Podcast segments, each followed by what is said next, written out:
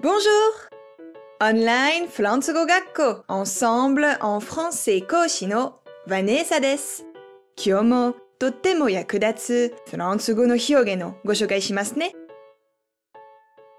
寒くなってくるとお鍋が食べたくなりますよね。私お鍋が大好きです。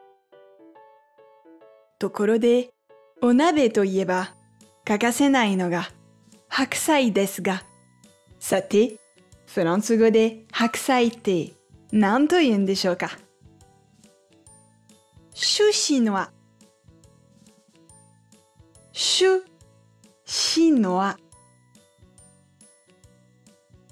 シュシノアシュシノア直訳は。中国のキャベツ。確かに白菜は中国原産ですよね。ちなみにこのシュシュクリームのシュですよ。シュクリームはフランス語ではシュアラクレームと言います。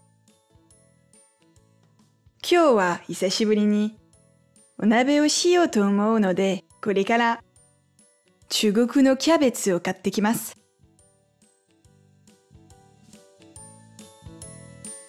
さて、もっとフランス語を勉強したいという方は、Ensemble のレッスンでお待ちしています。Au revoir! À bientôt!